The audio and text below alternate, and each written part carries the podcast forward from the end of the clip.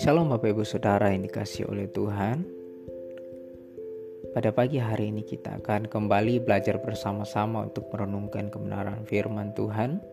Tetapi sebelum itu Bapak Ibu mari kita berdoa terlebih dahulu Bapa dalam kerajaan sorga kami mengucap syukur untuk setiap kebaikan dan kemurahan-Mu.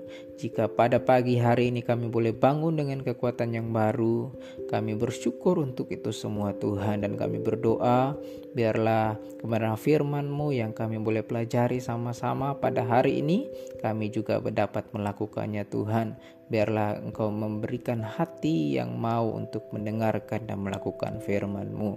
Terpujilah nama Tuhan di dalam nama Yesus. Haleluya. Amin. Nah, Bapak Ibu Saudara, renungan kita pada pagi hari ini terambil dari 2 Samuel 14 ayatnya yang pertama sampai dengan yang ke-33. Bapak Ibu Saudara, dalam pasal sebelumnya kita melihat bahwa ada perseteruan yang terjadi dalam keluarga Daud. Apa itu?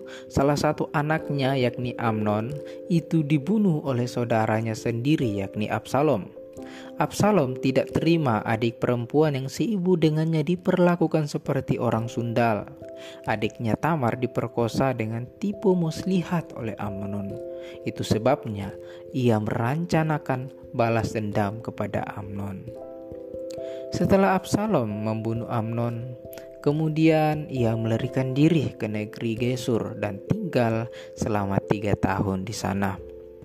Bapak, ibu, saudara, Daud sebagai seorang ayah tentunya juga merasa sedih karena pada hari yang sama ia kehilangan dua orang anaknya. Anaknya yang satu meninggal dan anaknya yang lain pergi ke tempat yang jauh. Kemudian Bapak Ibu Saudara, dalam ayat pertama pasal 14 ini kita melihat bahwa Daud ini merindukan anaknya kembali. Tetapi Daud tidak bisa berbuat apa-apa. Di satu sisi ia merasa bahwa Absalom memang layak untuk dihukum dan diasingkan karena ia sudah membunuh. Tetapi di sisi yang lain hatinya sebagai seorang ayah juga merindukannya. Yoab yang merupakan salah satu panglimanya melihat hal itu dan kemudian mencoba untuk membawa kembali anak raja tersebut dengan meminta seorang perempuan tekua yang bijaksana untuk bersandiwara di depan Daud. Wanita itu berpura-pura datang dengan masalahnya dan berharap meminta pertolongan dari Daud. Tetapi sebenarnya wanita itu sedang menyampaikan pesan dari Yoab yang bermaksud mengingatkan Daud bahwa tidak baik untuk terus menghukum anaknya. Nah, dalam ayat 14 bagian B, wanita itu berkata, "Tetapi Allah tidak mengambil nyawa orang, melainkan Ia merancang supaya seorang yang terbuang jangan tinggal terbuang daripadanya." Di sini Yoab melalui perantaraan wanita itu mengingatkan Daud tentang Allah yang tidak menginginkan adanya orang yang terbuang dari hadapannya. Dengan kata lain, Allah selalu mengharapkan hubungan yang baik dengan umatnya. Sekalipun umatnya sudah berbuat dosa, Allah tidak membuang mereka selamanya.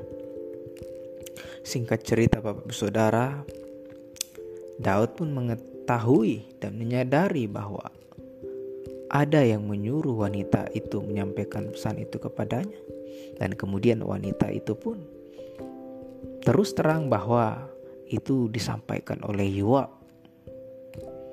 Pada akhirnya, Daud menyetujui Absalom pulang ke Yerusalem, tetapi Absalom harus tinggal di rumahnya sendiri dan ia tidak boleh datang kepada Raja Daud. Awalnya Absalom setuju akan hal itu. Tetapi seiring berjalannya waktu, Absalom merasa kesal. Sudah dua tahun berlalu, tetapi mereka belum juga berkomunikasi. Hal ini justru membuatnya lebih frustasi lagi. Ia mencoba memanggil Yoab, tetapi ia tidak mau datang. Ia kemudian memanggil lagi, tetapi Yoab juga tidak mau datang. Akhirnya Absalom memanggil tindakan dengan membakar ladang Yoab. Barulah Yoab datang kepada Absalom. Absalom berkata di ayat 32, "Apa gunanya aku datang dari Gesur? Lebih baik aku masih tinggal di sana."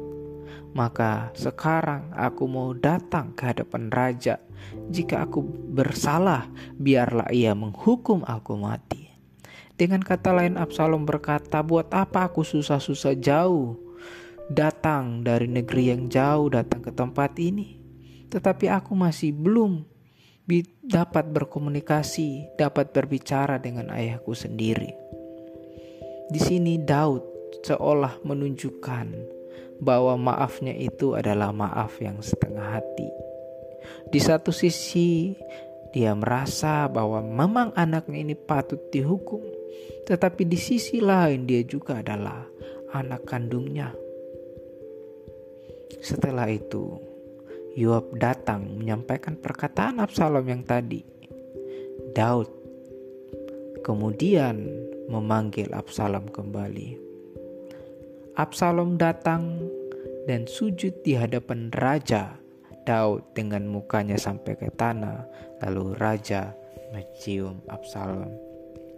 Bapak Ibu Saudara, dari kisah ini apa yang kita bisa pelajari?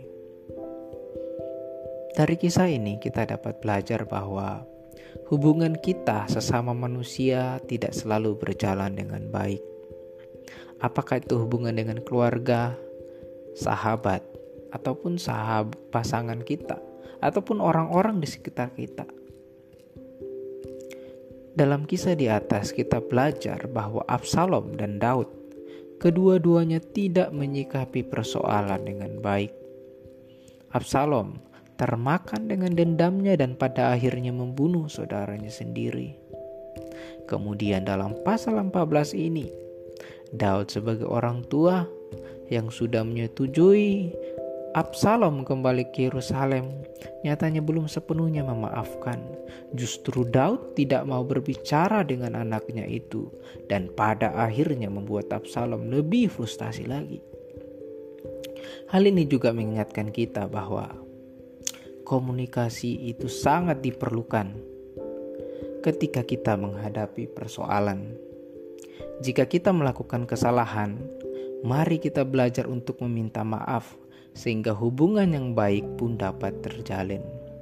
Oleh karena itu, mari kita belajar bersama-sama untuk menyikapi persoalan dengan benar, dan jangan lupa untuk selalu melibatkan Tuhan dalam setiap persoalan kita.